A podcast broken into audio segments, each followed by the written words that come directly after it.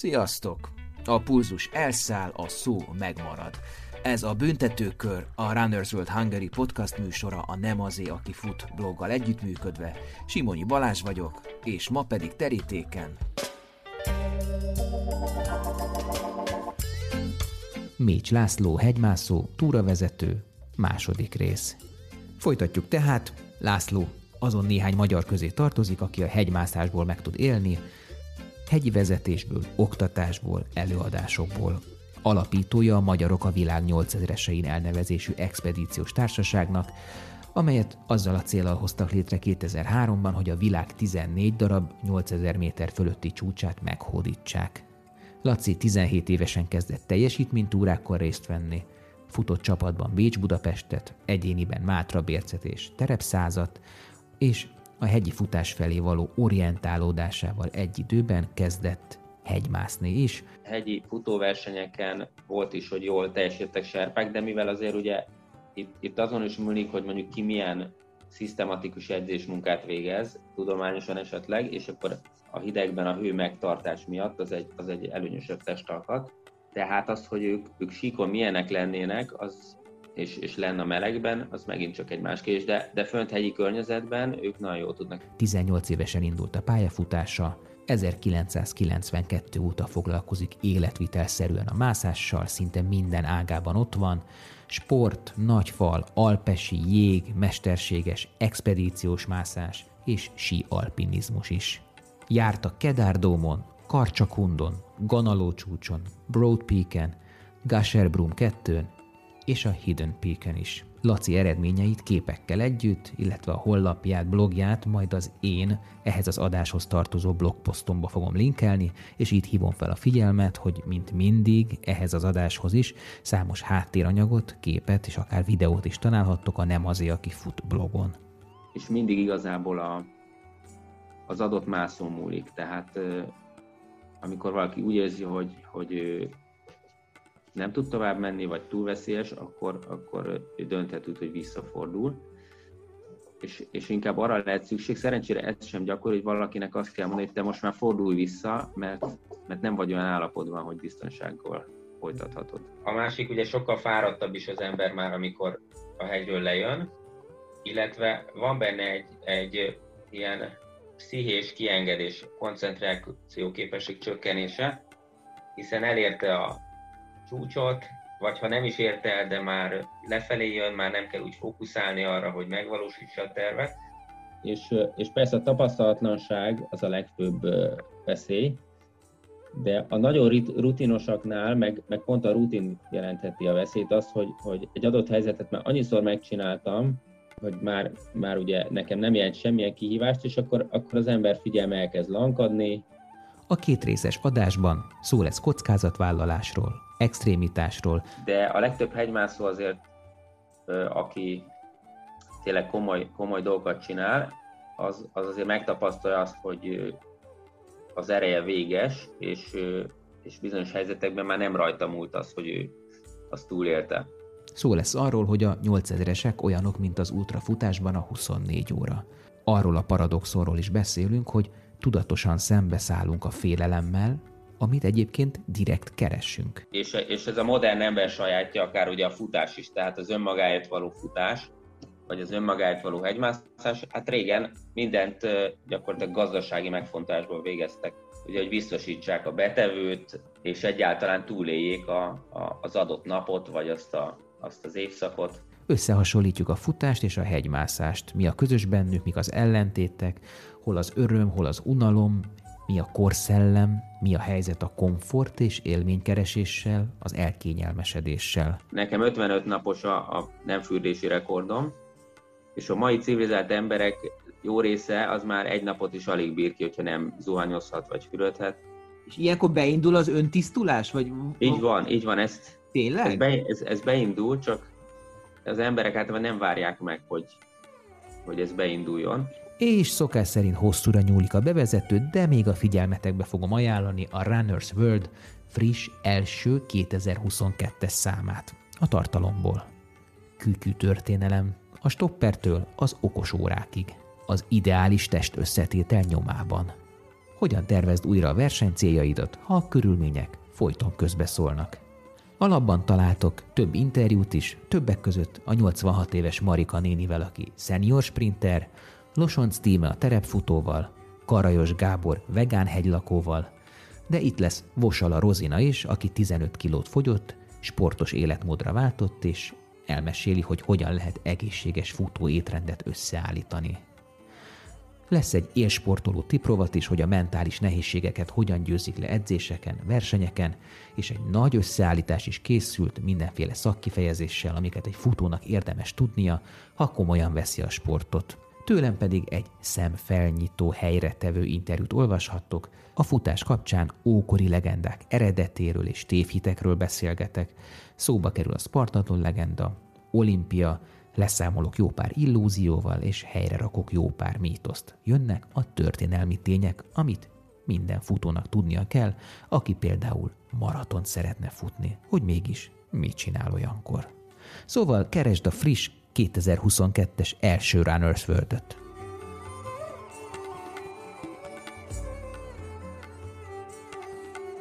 Jöjjön egy kis hegymászás, ez már szinte terepfutás, hasonló, de mégis más, a büntetőkörben Mécs László hegymászó, túravezető, második rész.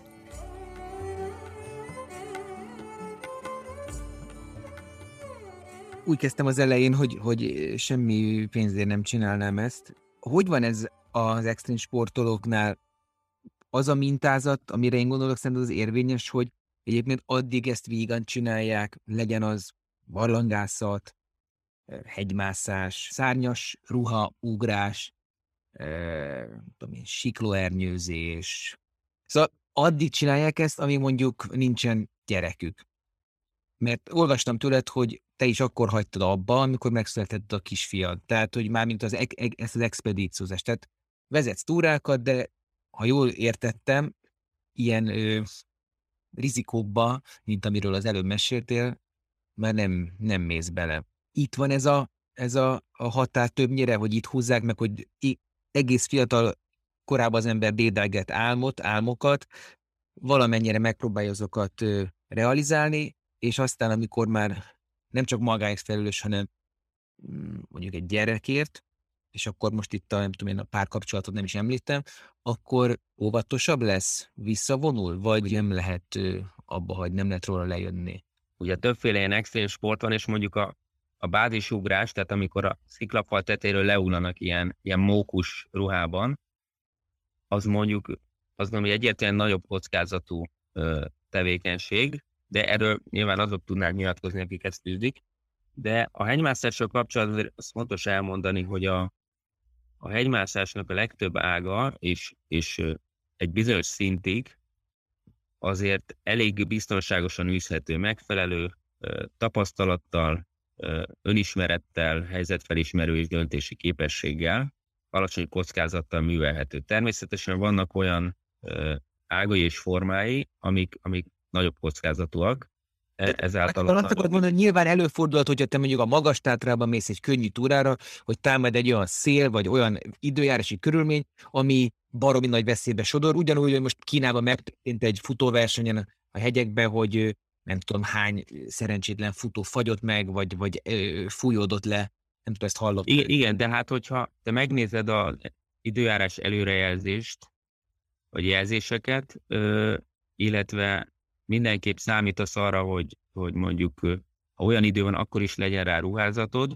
illetve mondjuk figyelj a jeleket, és ha elromlik az idő, elindulsz visszafelé. Tehát ha nagyon sok ilyen elővigyázatossági protokoll szerint cselekszel, akkor, akkor egy ilyen helyzetből is jól jössz ki. De általában, tehát ha megnézzük a hegymászó baleseteket, nagyon na, túlnyomó többségük emberi döntések, mondhatjuk hibák, mulasztások következménye. Tehát az emberek nem készülnek fel fizikailag sem, tehát nem alkalmasak sokszor egy, egy feladatra, nem tájékozódnak a viszonyokról, az időjárásról, a felszerelésük nem megfelelő, rossz döntéseket hoznak, rosszul készülnek hogy ez vezet általában a, a balesetekhez. De vannak azért olyan, olyan tevékenységek a hegymászásban, olyan formái, amik nagyobb kockázatot hordoznak, és, és mondjuk különösen az ember sikeres akar lenni. Tehát valaki mondjuk egy, egy élmászó, aki 8000-eseket mászik, vagy akár kisebb hegyeket, nehezebb útvonalon, ugye fontos neki, hogy, hogy feljusson mindig a csúcsokra, vagy szinte mindig. Mondjuk ugye ilyen volt Erős Zsolt is, aki nagyon, nagyon motivált volt abban, hogy, hogy elérje a csúcsokat, az előfordulhat, és, és gyakran elő is fordul ezeknél a mászoknál, hogy, hogy egy helyzet már a vesztüket okozza, mert, mert annyira határon mozognak, mindig annyira közel kerülnek a, ahhoz a limithez, ahonnan már is visszaút, hogy előbb-utóbb azt el is érik. Tehát nem lehet mindig szerencséjük, meg nem, nem alakulhat mindig úgy, hogy megoldják. De egy átlagos mászó, tehát az átlagos mászó célok, mondom, a megfelelő tapasztalattal, felkészültséggel, előrelátással elég biztonságosan űzhetők.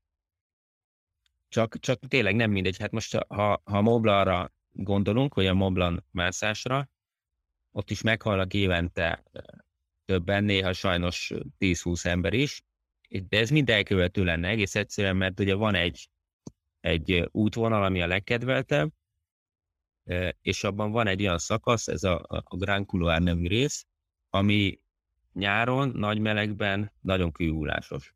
Igazából augusztusban szokott lenni. De mégis augusztusban akkor a legtöbb ember ott fog menni, mert akkor van a fejekben, hogy akkor a legjobb, akkor, ugye, akkor tudnak szabadság, nyári szabadságra menni, és az emberek, hogyha, hogyha jú, június, júliusban mennek, vagy szeptemberben, akkor nem halnának meg ebben a, ebben a kuloárban, vagy, vagy reggel mennének korán, és nem déli 12-kor. Tehát ezek mind elkerülhetők lennének, csak, csak hát egyszerűen ezt mondhatjuk budatságnak is, tudatlanságnak, de, de emiatt nagyon sok ember meghal. Most előkerestem egy 11 évvel ezelőtti interjúmat Erős Zsoltal, amiben, ami a, a, akkor nyilatkozott nekem, amikor már ugye az egyik lábán protézis volt. Igen. És akkor már két gyereke is volt, és azt mondja benne, hogy már csak az image miatt is, a Hópárduc image miatt is csinálni fogja ezt. Igen. Meg szereti, meg ez olyan kicsit, mint a, a, a motorozás, tehát hogy nem az a kérdés, hogy fogsz esni, hanem hogy mikor a motorral. Valóban nem válaszoltam a, a kérdésed egy részére, és, és ezt nem is akarom elkerülni. Először is ugye én, én soha nem vállaltam annyi kockázatot, mint Zsolt, erős Zsolt. Tehát akkor sem, amikor mondjuk nem volt a gyermekeim, de... Ez az eset, amiről meséltél, ez nem rohadt kockázatos? Az, hogy... De, de, igen, ez kockázatos volt, igen, persze. Hát csak azért például, például meg, mesél, mesélted is közben megfogta fejem, hogy oké, okay, fölérsz a csúcsra, és gondolom remegő kézzel elő kell venned a fényképezőgépet, nem tudom, hogy bizonyítékot csináljál, vagy, vagy megörökíts, vagy akármi. Tehát, hogy olyanokra menjél az energia, ami nem tudod, hogy később nem fog az hiányozni, már nincsenek meg a nyomok, amin le kell menni. Szóval a, a testvéred, a Mitch Mooney filmproducerrel szoktam beszélgetni Igen mindenféle témáról, és ugye a futás sokszor szóba kerül, és akkor rajta keresztül a, te is, és akkor ő mindig mondja, hogy hát amik, amiket nekik otthon át kellett élni, amikor te elmentél expedíciózni, hogy nem jött rólad hír, meg hogy milyen Aha. vettek, hogy, Aha, igen. hogy már ő, ő, őket is kikészítette ez, hát akkor gondolom, hogy azért ez egy, ez egy iszonyú ö, frusztráló, nyomasztó dolog lehet nem csak annak, aki részt vesz ebben, hanem aki otthon van, nem? Hát sokszor igen, aki otthon van, annak jobban, mert, mert nem tudja, hogy mi történik, nincs, nincs abban benne, és egyrészt aki otthon ül, az többnyire nem, nem hegymászó, tehát nem, nem, érzi, nem érti azt, hogy egyáltalán mi az, amit ott átélnek a hegymászók, mi hajtja őket, és, és a másik, ha, ha van egy-egy baleset, ezt, ezt én ahhoz hasonlítottam már régen is, mint amikor mondjuk a háború idején a hátországban kapták a híreket, és, és akkor jött egy hír, hogy hát ez, ez meg ez a katona meghalt. Tehát természetesen ez, ez egy óriási nagy csapás volt nyilván a családtagoknak, vagy akár a barátoknak, vagy, vagy teljesen ismeretlenül is jöttek a hírek, hogy ennyi meg, ennyi meg katona meghalt. És ugye, aki meg ott van a, mondjuk egy expedíción, ez kicsit olyan, mint a frontvonal. Tehát ott, ott te minden nap megtapasztalod a veszélyeket, nehézségeket, és hogyha van egy baleset, akkor, akkor nem azt mondom, hogy nem visel meg, nem érint meg, de mégiscsak számodra sokkal nyilvánvalóbb, hogy, hogy igen, hát ez megtörténhet, mert, mert ott vagy ebben a közegben. Ezt így elmondtad többször a családodnak, szüleidnek, testvéreidnek, van jó pár testvére, és ők ezt elfogadták, megérte, úgy, érte, úgy érzed, hogy megértették? Ö, hát azt azért fontos elmondani, hogy, hogy én, én mindig is egy, egy kockázat kerülőbb attitűddel másztam. Ugye most hát Zsolthoz lehet hasonlítani, hogy a Zsolttal sokat másztunk együtt, tehát én, én sokszor visszafordultam, amikor Zsolt tovább ment, mert én azt, azt túl kockázatosnak ítéltem, főleg ugye abban a stílusban, ahogy, ahogy Zsolt mászott, vagy ahogy mi másztunk. Tehát ez egy dolog, hogy nem voltak mondjuk magashegyi terrordúink, tehát serpa segítőink, hogy így fejezem ki magam, de nagyon sokszor nem volt egy, egy nagy csapat mögöttünk, nem volt egy olyan jól felépített táborlánc velünk, hanem, hanem sokkal adhokak módon, és, és aminek megvolt a szépsége is, tehát egy nagyobb kihívás meg kaland így mászni, de nagyobb kockázatot is jelent, vagy, vagy nem volt egy olyan jól felépített stratégia sokszor, hanem csak neki mentünk, és ezt én nem tudtam sem gyakorlatilag átgondolva ezt racionálisan fölvállalni, sem pedig tulajdonképpen pszichésen. Zsoltnak pedig ez nem volt probléma, tehát ebben nagy különbség volt közöttünk, és mert csak ezt azért is mondtam el, mert hogy azért a, a családom egy idő után bízott abban, hogy én, én megfontolt vagyok, és jó döntéseket hozok, és inkább visszafordulok, és ezért, még hogyha izgultak is, de mondjuk ugye már idén lesz 30 éve, hogy ezt csinálom, tehát hozzászoktak az, hogy hát ha nem is mindig évből de azért, hogy hazajöttem, és, és tulajdonképpen ebben így megbíztak úgy, úgy gondoltam, hogy ha én családot alapítok, akkor, akkor e, ebből én vissza fogok venni.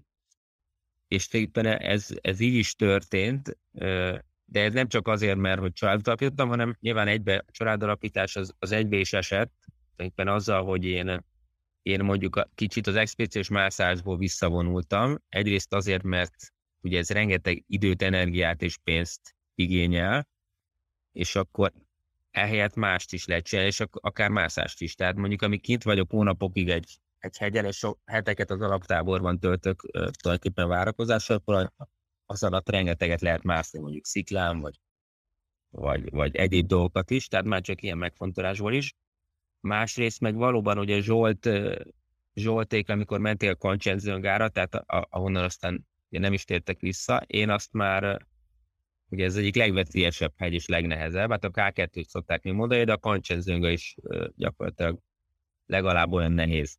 És, és azt gondoltam, hogy úgy, ahol azzal a stílussal, tehát oxigénpalasz nélkül, magasai terhordók nélkül, táborlánc nélkül, és gyakorlatilag azzal az elszálltsággal, fanatizmussal, ahol Zsolt mozog, ez, ez túl veszélyes, és, és én egyébként se akartam, ha, ha nincs család, akkor se, de az egy érdekes dolog, hogy én azt gondoltam, hogyha, hogyha születik egy gyermekem, akkor utána, most, és nem is csak expedícióknál, hanem akár sziklamászásnál is, vagy alpesi mászásnál, én, én fogom érezni a felelősséget egy adott helyzetben.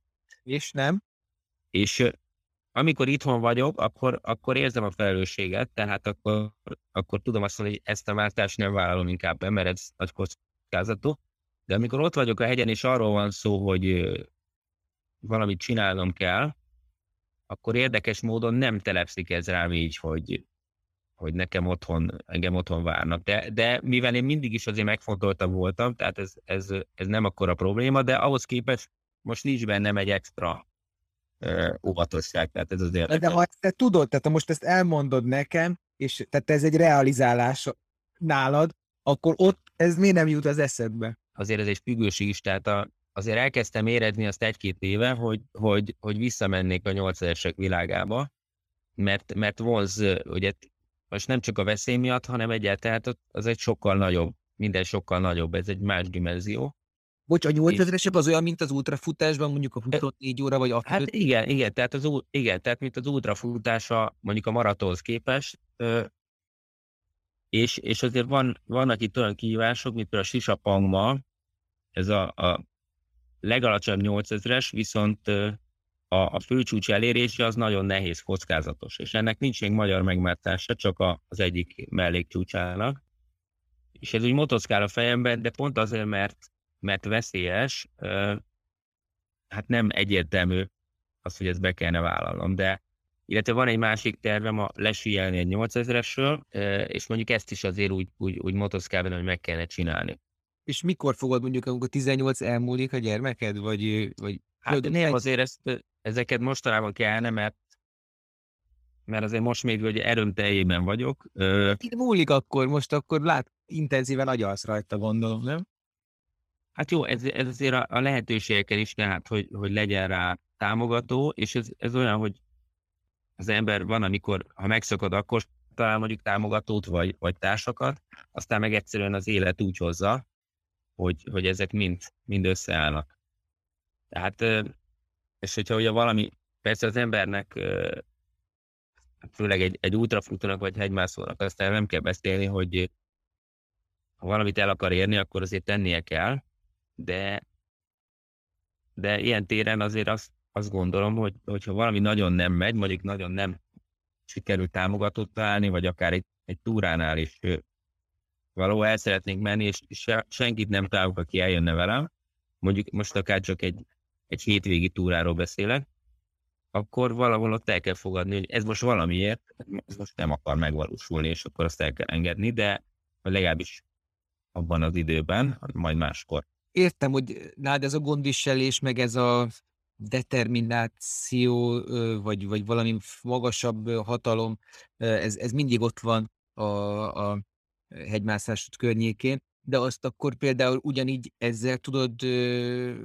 magyarázni, vagy elfogadtatni magadba, hogy tehát amikor történnek olyan ö, szomorú esetek, amit, amit te is említettél, hogy ö, valaki ott marad a hegyen, nem tudom, itt szoktatok fogalmazni, vagy eltűnt a, a hegyen, azért ez nem olyan mondja, mint egy fociklubban együtt játszol valakivel, és az elszerződik. De azt valamikor majd egyszer összesorsolnak titeket egy, egy, egy kupa meccsen. Szóval, hogy akkor az ott vége. Tehát, ö, ö, és nyilván ilyenkor az a legjobb, vagy az, vagy az a ökölszabály, de erősíts meg, vagy cáfolj meg, hogy, hogy nem törődsz, tehát nem, nem, nem, nem ö, veszed a válladra a társadat, hanem neked kell onnan lejönni. Hát én nem nagyon tudok olyan ö, helyet, vagy országot, vagy olyan teritoriumot a világon, ahol ö, hullákkal szegélyezett utak ö, vannak a mai napig, mert ott maradnak a, a halottak. Tehát még a háború után is összeszedik egy csata után a, az embereket, és, és, és a hegymászás az, az, az valahogy ezzel összefonódott, hogy mindig maradnak ott emberek. Ahogy te is mondtad, a Mont Blancon is ott maradnak emberek. Szóval hogy, hogy lehet feldolgozni, kezelni, másrészt pedig nem egy óriási felkiáltójel mindig, hogy, hogy ez tényleg nem játék, ez sok, sok sportot lehet űzni, ahol ezeket el lehet kerülni. Ahogy te is mondtad, hogy kimész, csak úgy, nem tudom én, mászol egy, egy-két méter magas sziklát. Tehát az, az, abban érzem a játékot, meg abban érzem a, a, a sportszónak az eredeti jelentést, az, hogy ugye szórakoztatva lenni. De hát itt, itt azért ez már baromira nem az. Persze, tehát ez, ez, ez, ez sokszor túlságosan nagy kockázatot jelent, és az ember ezt, ezt érzi is, és ez, ez nem jó érzés, de hát azért ugye minél nagyobb, ahogy mondtam is, egy erőfeszítés, és minél kockázatosabb, annál egyrészt nagyobb élményt is tud utána szerezni, meg az ember megelégedettsége is annál nagyobb. Hát ugye, hogyha ezt, ezt túl sokáig csinálja, és túl, túl veszélyes helyeken, akkor előbb-utóbb valóban nem, nem fog visszatérni a, a hegyekről. Most ez egy érdekes dolog, hogy, hogy kinek mit jelent, milyen kockázatot jelent az, amikor jól érzi magát. Tehát én is azt, azt tudom magamon, hogy ha túlságosan a komfortzónán belül vagyok, akár futásban is, vagy mászásban, akkor, akkor nem érzem jól Ha túlságosan kívül vagyok, akkor se. Ha van egy tartomány, most akkor maradjunk a mászásnál, amikor azért, és akár most a sziklamászásról is beszélhetünk, amikor azért nem annyira könnyű a szikla, hogy, hogy ne kelljen azért oda tenni magam, meg, meg ne legyen ott mondjuk a lehetőségre, hanem, hanem azért az kell, hogy, hogy az kihívás legyen. Tehát ha nem, nem, nem kihívás valamit csinálni, akkor az azért nem, nem mozgatja meg annyira az embert. Nyilván ez, ez típus kérdése is, de azért, azért milyenek vagyunk de nem, ez nem csak a hegyintásban, hanem bármilyen egyéb sport, a, a futásban is ugye hát van, akinek mindegy, hogy hogy fut, csak kimegy, és akkor élvezi, hogy kocog, de sokan pedig akkor érzik jól magukat, ha, ha oda teszik, és, és azért megsanyargatják magukat, olyan tempót futnak, vagy olyan terepen.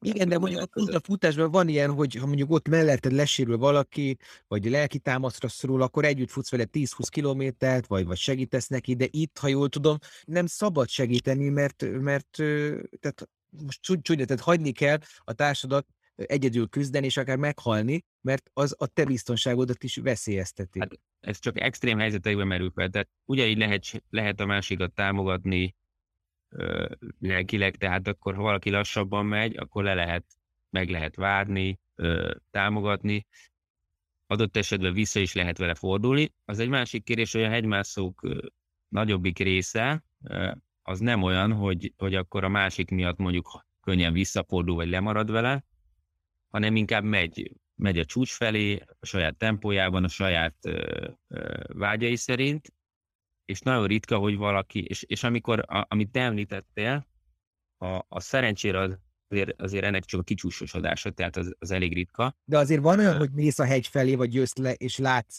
egy már hónapok óta, vagy évek óta ott maradt tetemet. Igen, tehát most az a, az a másik, amikor egy olyan helyzet van, tehát mondjuk főleg ilyen nagy hegyeken, lefelé jövet, és különösen, hogyha a, mondjuk, mondjuk vihar van, vagy, vagy, vagy nagyon annyira fáradtak, annyira az életükért küzdenek már a mászok, akkor valóban nem tud egyik a másiknak segíteni, vagy ha próbál, tehát mondjuk ott marad vele, akkor lehet, hogy ő is ő sem tud lemenni. És, és ilyenkor az emberek többsége azért az életösztönnek megfelelően dönt, és, és egy idő után ott hagyja a másik mászót, is lemegy és vannak olyan kivételes esetek, talán arra utalnak ugye a körülök, hogy Kis, Kis Péter is ugyanígy megvárta Zsoltot, erős Zsoltot, és talán ezért nem tudott lejönni. És a hegymászás történet van egy-két ilyen eset nem jelző, előfordul, amikor tényleg valaki uh, ott marad a másikkal, és gyakorlatilag emiatt, emiatt ő is meghal. Ezek, ezek ilyen szép hősies esetek, de, de nyilván azért alapvetően, és főleg, hogyha az embert várják otthon, akkor azért azért ilyenkor mégiscsak az a jó döntés, hogy, hogy egy idő után akkor a másikat úgyse, úgyse tud rajta segíteni azzal, hogy ott marad, egy kicsit persze támogatja lelkileg, de úgy nézzük, most akkor egy ember maradott, vagy kettő, vagy több, akkor, akkor, akkor mégiscsak ez a racionális döntés, de persze, hát ez nehéz. Olyan vagy ilyenkor, mint az orvos, aki már látott ezer ö, beteget, operált ezer ember, ö, járt a hullaházban, boncasztalon is izé, látod már számos halottat, tehát hogy te olyankor ö, objektivizálod, tárgyasítod mondjuk a, a utat szegélyező ö, egykori hegymászóknak a testeit? Ez egy ilyen felkiáltója ennek ez, ez... éberség, éberség? Igen, tehát persze mindig egy-egy holtest, és azért, azért nekem is többször előfordult, hogy megálltam rádiózni, és akkor ezt csak elnéztem oldal, és ott volt tőlem egy két méterre, tehát egy lábló volt ki a jégből. A, a K2 alatt, amikor ott folyton emberi maradványokat találtunk, hát ezek azért nagyon megérintik az ember. Tehát emlékeztetik arra, ilyen memento mori, hogy emlékezz ember a halára, és ezek azért eléggé el tudják venni az ember harci kedvét, tehát a motivációt csökkenteni de szerencsére azért ez nem annyira jellemző, mint, mint amennyire erről a sajtó szeret írni. Vannak bizonyos hegyek, ahol, ahol valóban, meg bizonyos részei a hegynek, ahol sok ilyen emberi maradvány gyűlhetett össze, és azért ez, mi magunk is volt, hogy, hogy ilyen emberi maradványokat elszállítottunk, tehát például a K2-nél, ott találtunk egy térd alatt egy lábat, meg, meg állkapcsolt ezt, azt, azt, és akkor ezt elvittük, van, van ott egy ilyen jelképes temető. Hát a hátizsák oldalára volt kötve az a láb. Meg hát aztán egyszer olyan is volt az Everesten, hogy, hogy egy, egy holtestre tettük véletlenül a sátrat, mert nem, nem volt, nem, nem, nem vettük észre, csak, csak éjszaka derült ki. De mi, hogy hát, burgulódtál, és a furcsa behúpás volt? Vagy? Hát nem, meg aztán, ahogy, ahogy felolvasz, felolvatott alattunk a jég, akkor, akkor elkezdett szaga lenni, és, hm. és akkor éreztük. Tehát nyilván ezek, ezek azért az nincsenek jó hatással az embernek a pszichéjére. természetesen nem is, nem is szereti az ember az ilyet. De ez, ez máshol is, tehát hogyha itt az utcán lennének halottak, az, az is arra emlékeztetni az embert, hogy halandó. Most persze nem mindegy, hogy az miből következik, de most nem akarok ezzel párhuzamot vonni. Hát értem, hogy vannak olyan szituációk, amikor egy háborús időszak, amikor megszokottál válik és elfogadottál. Ugye? Igen, igen, de most, most eszembe egy párhuzam, amit ugye olyankor szoktunk elmondani, amikor ugye a hegymászás veszélyességéről van szó, és akkor ugye gyakorlatilag össze lehet vetni egyéb olyan ö, viselkedési vagy életvezetési formákkal. Most gondolok itt a dohányzásra, alkohol, túlzott alkoholfogyasztásra, elnyízásra, amik, amik lassan ölnek, de, de ugyanakkor sokkal több áldozatot szednek. A hegymászók nagy része az, az egészségesebben egy hosszabb ideig él, mint mondjuk ö, magyar társadalomnak egy jelentős része, ahol ugye az előbb említett tevékenység folytán egy nagyon hamar bekövetkezik egy életminőségromlás, és, és egy sokkal, sokkal korábbi elhalálozás. Tehát, hogyha amikor az ember mondjuk, most már ugye a, a cigaretta csomagoláson azért elég elrettentő képek vannak, de látszik, hogy hát ez nem, nem tudja elrettenteni azt, aki nikotinfüggő, hogy ne dohányozzon.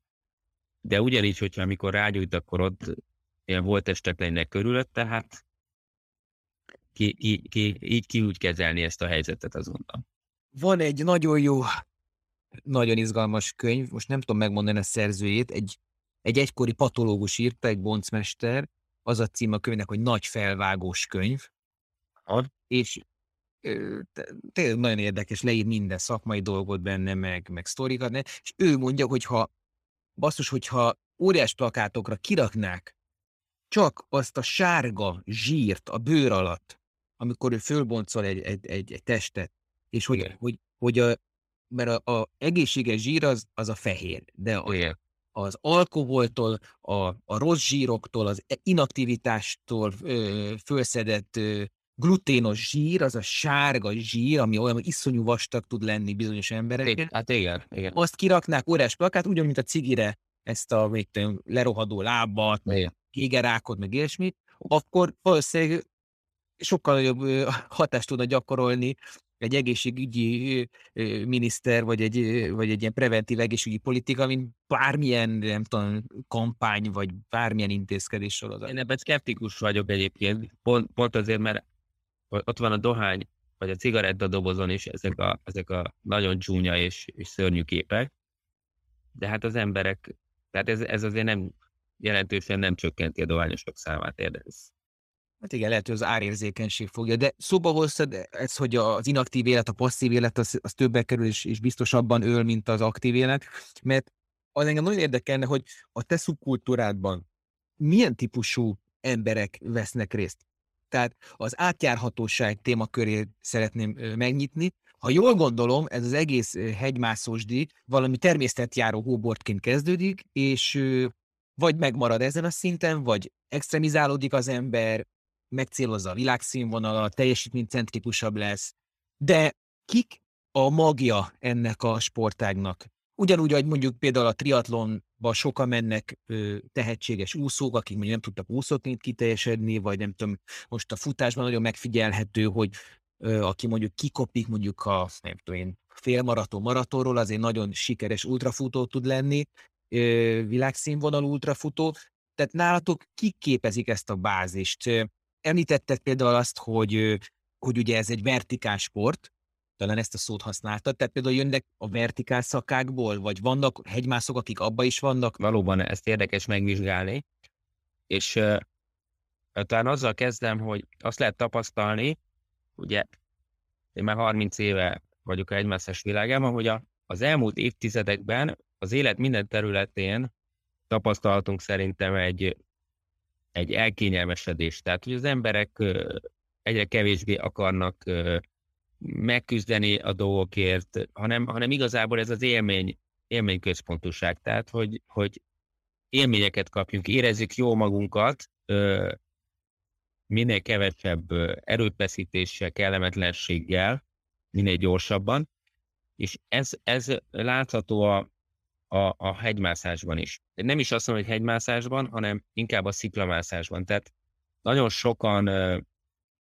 kezdik el a mászást, ö, többnyire műfalon, és akkor ők, ők nem akarnak ö, esetleg hidegben lenni, nem akarnak ö, órákat gyalogolni egy sziklafalhoz, ö, hanem, hanem bemennek, átöltöznek, ott világos van, meleg van, kontrollált körülmények. futás? Hát kicsit, de mondjuk egy, a Margit-szigeti futókor is lehet valami ilyesmi, de a futópad a legjobb példa, és ott a fogások színesek, az a fogás látszik, nem lehet leesni, stb.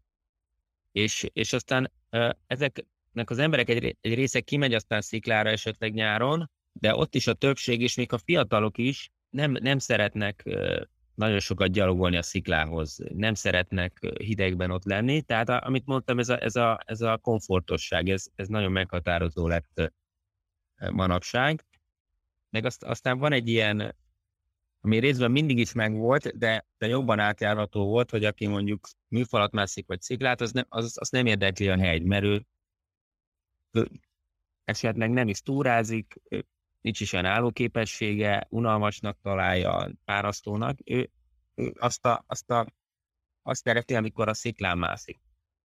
Úgyhogy most persze mindig vannak kivételek, meg, meg olyan, aki, aki több mindent csinál, most magamat is említhetem, aki, aki eleve az a futás kérdése, hogy a hegymászóknak azért most már egy, egy jelentősebb része fut, de azért, azért most is nagyon sokan a futást unalmasnak találják most van ez a réteg, amikről beszéltem, és aztán van egy olyan csoport is, amelyik tehát meg pont a sziklamászás nem érdekel, hanem például ugye egy ilyen sziklamászó tanulmány út, hogy így mondjam, az a, az a sziklamászó tanfolyama kezdődik.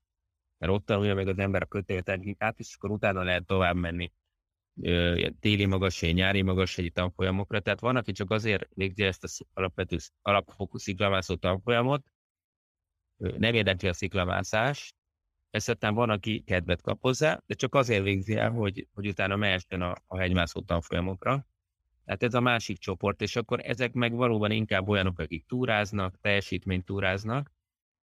És persze, hogy említettem, nagyon széles a skála, tehát a, nagyon sok olyan hegy van, akár 3-4 ezes az Alpokban is, vagy, vagy akár a Himalájában is nagyobb hegyek, amikre mondjuk tényleg egy ösvényen föl lehet menni, tehát nincsenek, az embernek a kezét nem kell mondjuk használnia.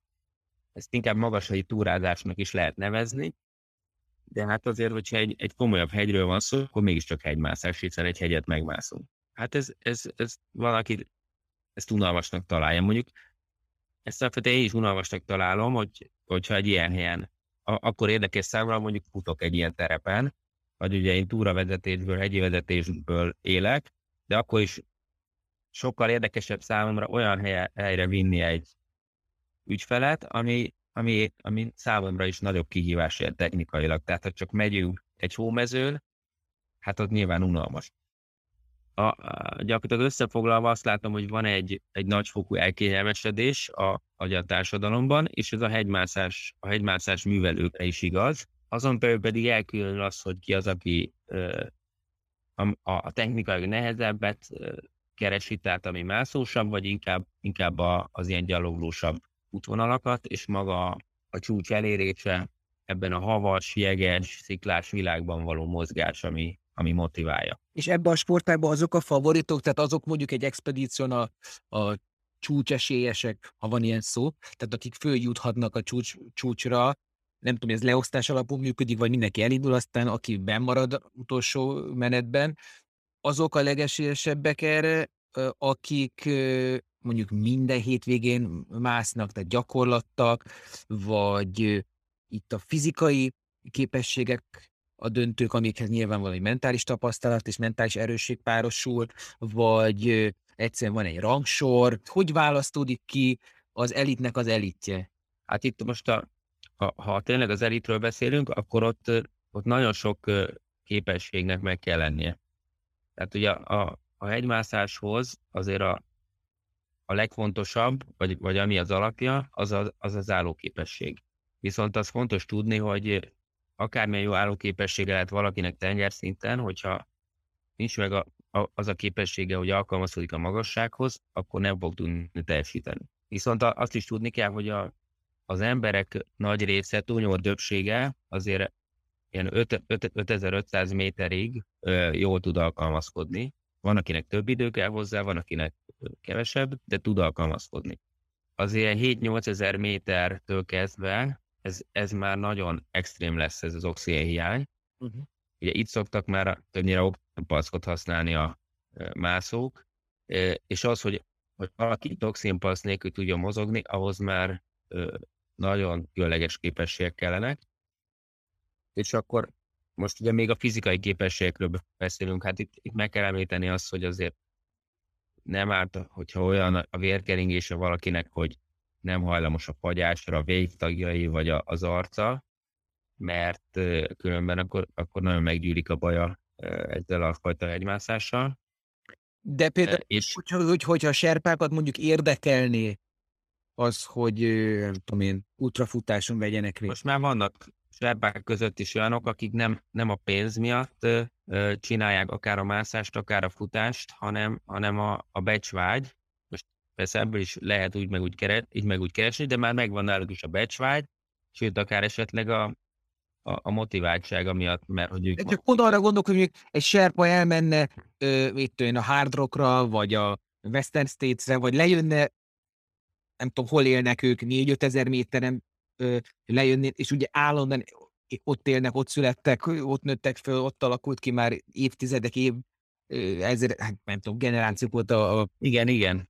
Kell, hát náluk van... Lejönne egy tengerszinti versenyre, akkor, akkor, akkor itt is érvényes, hogy de hülyére verni a mezőn, vagy ez egy baromság?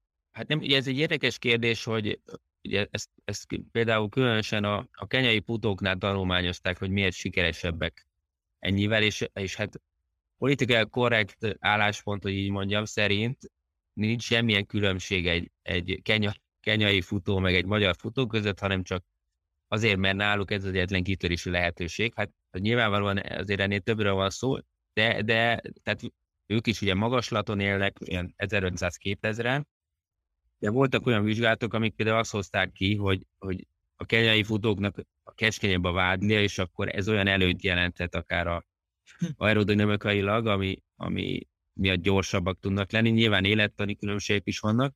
Na most a, ugye a serbák azért alapvetően e, ezt is már vizsgálatok kimutatták, hogy ugye genetikailag is adaptálódtak a magassághoz, és érdekes módon úgy, hogy a vörösvértes számuk nem, nem nő drasztikusan meg. Ugye a vörösvértestek szállítják az oxigént, viszont hogyha nagyon sok a vörösvértest a vérben, akkor besűrűsödik, és ez rontja a perifériás vérkeringést. Uh-huh. De valahogy ők ezt, és ez még kutatás alatt áll, tehát úgy, úgy tudnak jobban teljesíteni, hogy, hogy kevesebb vörösvértestjük van. Tehát nincs annyira sok, mint, mint amennyit esetleg az adott oxigénhiányos környezetből várnánk.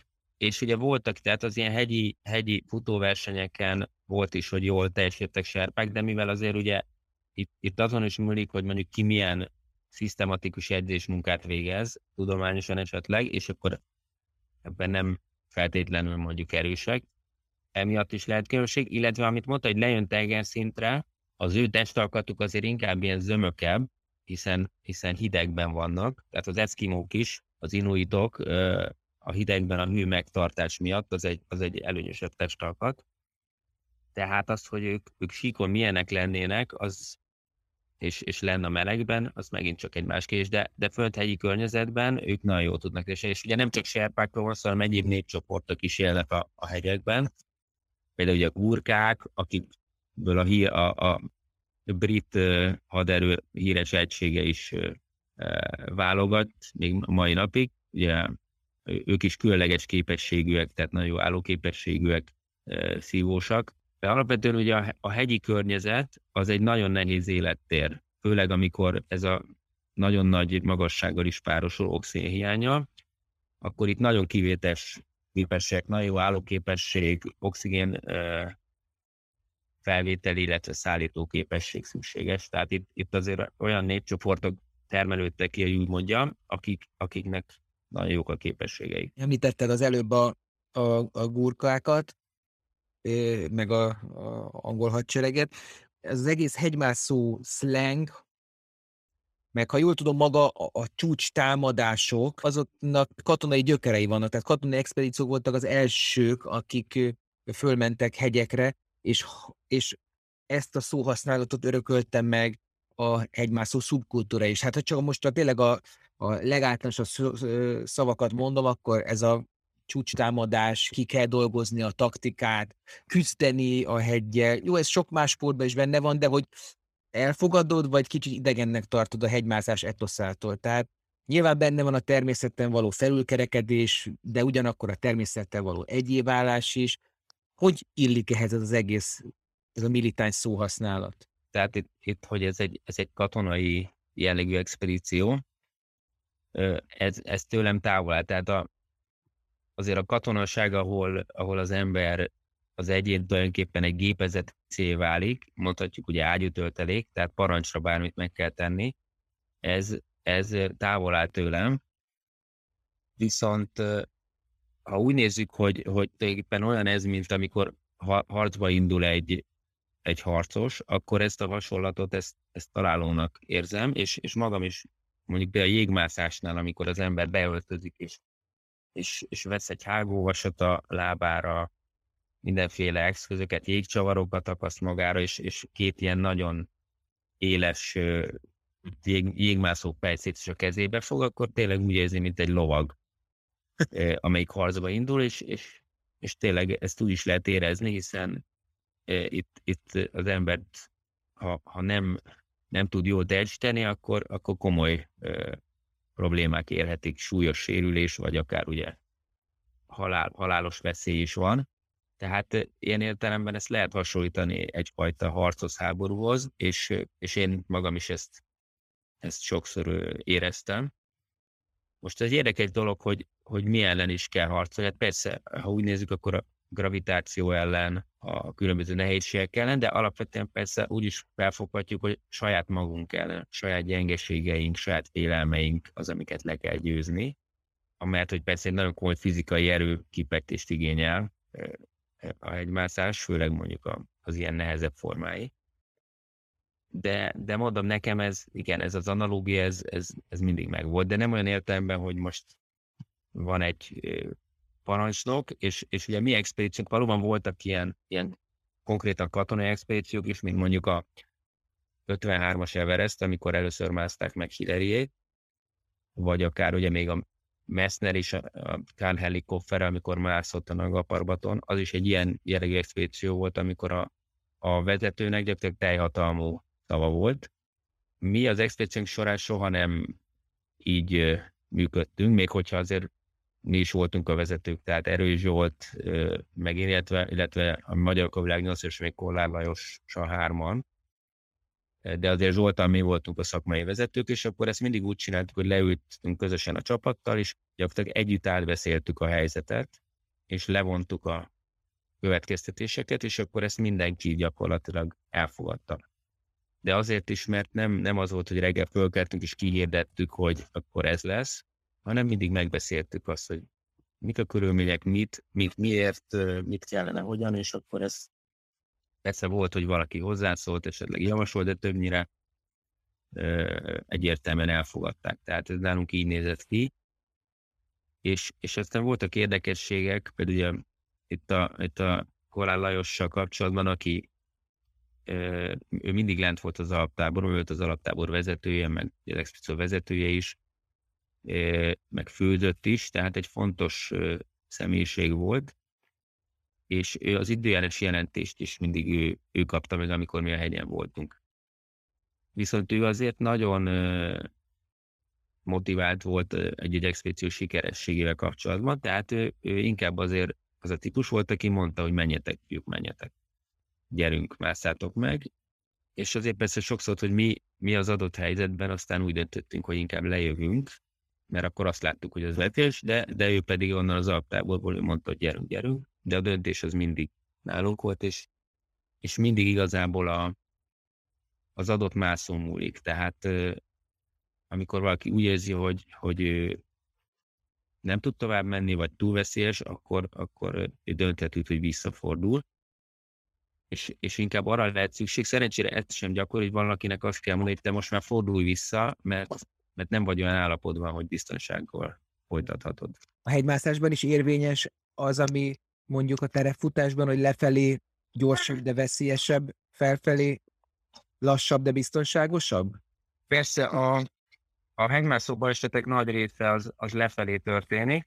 Nagyon egyszerű oka van, ha úgy nézzük. Egyrészt ugye lefelé terep, most én a lépcsőt szoktam mondani, lépcsőn lefelé sokkal nagyobbat lehet esni, tehát a terepfutásban meg egyértelmű szintén, hogy lefelé. A másik ugye sokkal fáradtabb is az ember már, amikor a hegyről lejön, illetve van benne egy, egy ilyen pszichés kiengedés, koncentráció képesség csökkenése, hiszen elérte a csúcsot, vagy ha nem is érte el, de már lefelé jön, már nem kell úgy fókuszálni arra, hogy megvalósítsa a tervet, és akkor emiatt is esetleg lankad a figyelme, az összpontosítás, tehát emiatt, és akkor még vannak egyéb faktorok is, mint mondjuk, hogy gyakran, ugye amikor jön lefele, már később van, a nap esetleg megsüti a hegyoldalt, megolvad a hó, vagy a jég jobban csúszik, megindul a kőhullás is, tehát ilyenek is vannak, de alapvetően ez a, az, az első két oka van. Valahogy a beszélgetés végére azt kerekedett ki bennem, hogy egyrészt ösztönösen szállunk szembe a félelemmel, keressük a, a kihívásokat, most a hegymászásra értem, de másfelől sportszerűen ö, is keressük tudatosan, ahol a félelmünkkel, a vágyainkkal szembesülhetünk, megvívhatunk érte, de ebben nincs egy paradoxon? Szembeszállni a félelemmel, amit direkt keresünk. Tehát ez vagy egy paradoxon, vagy valami olyan lárpurlár dolog, ami tényleg önmagáért való. Részben önmagáért való, de ugye, ahogy már erről beszéltünk is némileg, ez a fajta képesség, vagy, vagy készítetés, ez nagyon fontos volt az ember, emberiség történelme mindig is, és ma is fontos, tehát, hogy az ember kilépve a komfortzónából veszélyesebb terepen mozogjon. Ez, ez, ez lehet akár a hegyen, a tengeren, de manapság ugye mindenféle új technológia kifejlesztése is, ahhoz az kell, hogy az ember elhagyja a már megszokott, megtapasztalt világot, és próbálja valami újat létrehozni. Tehát ez, ez, ez, ez kellett az emberiség túléléséhez, úgymond fejlődéséhez. Ez most az kérdés, hogy ahova jutottunk, az jó vagy sem. De ez, ez egy nagyon fontos része az emberi természetnek, és, és akik ezt ilyeneket csinálnak, az valószínűleg olyan bizonyos részében tartanak az emberiségnek, akik ilyen képességekkel, vagy akár genetikai háttérrel rendelkeznek, hogy, hogy erre van késztetésük. Tehát akkor fogják igazán jól érezni magukat, ha ilyen helyzetekbe kerülnek. Azt gondolom alapvetően a mondjuk a, most a hegy, hegymászókról, vagy a hegymászók egy részéről, de emellett azt is gondolom, hogy minden embernek szüksége lenne arra, hogy a komfortzónából kimozduljon, és akkor csak mondjuk úgy, hogy elmenjen egy, egy kirándulásra a Pilisbe, ahol már ő nem azt érzi, hogy nagyon fárad, nagyon nehezen tud felmenni a hegyoldalon, mert, mert mindenkinek szüksége van egy szintig arra, hogy elhagyja a komfortzónáját, és, és, és, és tulajdonképpen küzdjön egy kicsit, és most az meg még egy extra, hogy a természet közelség az is nagyon fontos az ember számára, és, és szükséges lenne, hogy mindenki eltöltse a természetben egy bizonyos mennyiségű időt. De, de az, hogy, hogy a komfortzónából kilépésnél neki, neki reagálni kelljen, dönteni kelljen, ö, oda kelljen tennie magát, küzdenie kelljen. Ez, ez az emberi természet része milyen, és ezt, ezt mindenkinek meg kéne élnie. És azt gondolom, hogy sok, sok probléma is van abból, amellett, hogy a természettől nagyon elszakadtunk, hogy ezek nincsenek meg az ember, sok ember életében. Jó. Egyébként, amikor elmész motiváció eladásra, akkor mi a leggyakoribb kérdés? Mit, mit kapsz meg a egész életedben leggyakrabban kérdésként? Hát ugye ami, sokszor kérdezik például, hogy, hogy, a, hogy van a WC-zés, de azért nem ez, a, nem ez a, az első, hanem hát igen, ez a, ez a félelem, aztán a, hogy, hogy tényleg olyan sok halott van a, a hagyd, de hát alapvetően az, hogy miért, miért jó kockáztatni az életünket, miért, miért kell ilyen veszélyes dolgokat csinálni. Tehát mondjuk ez a, a, az átlagembernek ez a, ez a fő gondolata ezzel kapcsolatban, ez, ez a tisztelet, hogy igen, egy olyan emberrel találkoztak, aki, aki erre képes ilyeneket csinálni. Tudom, mint a Balcó mondta, hogy nem szerettem, hogy sem lenéznek rám, sem fölnéznek rám, hogy egyenesen néznek rám. Úgyhogy Igen. az nem gondolkoztat el, hogy az a alapvető kérdés, hogy miért csinálod, és, és ö, azt se gondolkoztat el, hogy ezt már szinte rutinból válaszolod meg? Hát ez már rutinból, mert, mert ugye ez, ezen, én is annak idején ezen sokat gondolkodtam, meg ugye a kérdések ö, megválaszolása is át kell gondolni. Tehát erről van egy határozott, kialakult véleményem. De tudod, hogy van egy ilyen mondás, hogy nem láttak még öreg hegymászót és öreg mafiózót. Hát de van egy olyan mondás is, hogy az öreg hegymászó a jó hegymászó, de ezt hozzá kell tenni, hogy azért akkor, hogyha nem csak a menedékházban ült, nagyon fontos és nehéz kérdés, igen, tehát, hogy és, és aki, akinek ö, nagy a motivációja ilyen téren, mondjuk, és ide sorol magamat is, ez, ez valóban egy, egy fejtörés is okozhat, hogy, hogy na- nagyon sok szép terv van, de attól függően, hogy, hogy mondjuk mennyire kockázatos, ö, attól függetlenül, hogy van egy család, nincs egy család, ha meg van a különösen, hogy ebből, ebből mit vállal be az ember. Ugye, ha már a mondásoknál tartunk, van egy ilyen mondás is, humoros, de azért frappáns, és, és nagy igazságtalan mondás, hogy a, a kezdő előtt két ö, kupa van, az egyik a, a szerencséje, a másik a tapasztalaté. Ugye A szerencséjét el van, a tapasztalati üres, és ahogy egyre több időt tölt valaki hegymászással a hegyekben, egyre több lesz a tapasztalat kupájában, és egyre kevesebb a szerencséjében. Ha valaki sokat jár a hegyekbe, és, és persze a tapasztalatlanság az a legfőbb veszély, de a nagyon rutinosaknál, meg, meg pont a rutin jelentheti a veszélyt, az, hogy, hogy egy adott helyzetet már annyiszor megcsináltam, hogy már, már ugye nekem nem jelent semmilyen kihívást, és akkor, akkor az ember figyelme elkezd lankadni, és akkor ebből lehet egy olyan kis hiba, ami aztán végzetes lehet. Tehát az, hogy az ember hogy akad be egy karabinert, vagy, vagy kiköti magát, nem köti ki magát, hogy lép, és amikor már ezt, ezt évtizedek óta rutinszerűen csinálja, akkor ebből, ebből is lehet, tehát, tehát ez a másik veszélyforrás, amikor valaki már túl, akinek túl, túl lazán megy a minden, akkor, akkor hajlamos, és nem érzékeli azt, hogy ez veszélyes, akkor hajlamos egy kicsit ö, kevésbé odafigyelni. Hát én kívánom neked, hogy a, az a két dolog, amiről meséltél, a két mostani dédelgetett vágyad, az teljesüljön, és még sokáig mász hegyet. Nagyon köszi a rám szánt időt. Illetve itt köszönöm.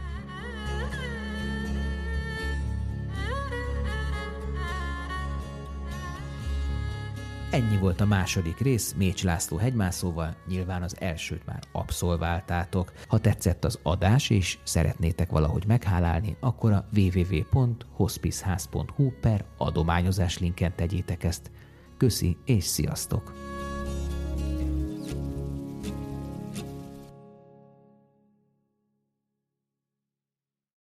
A műsor a Béton partnere.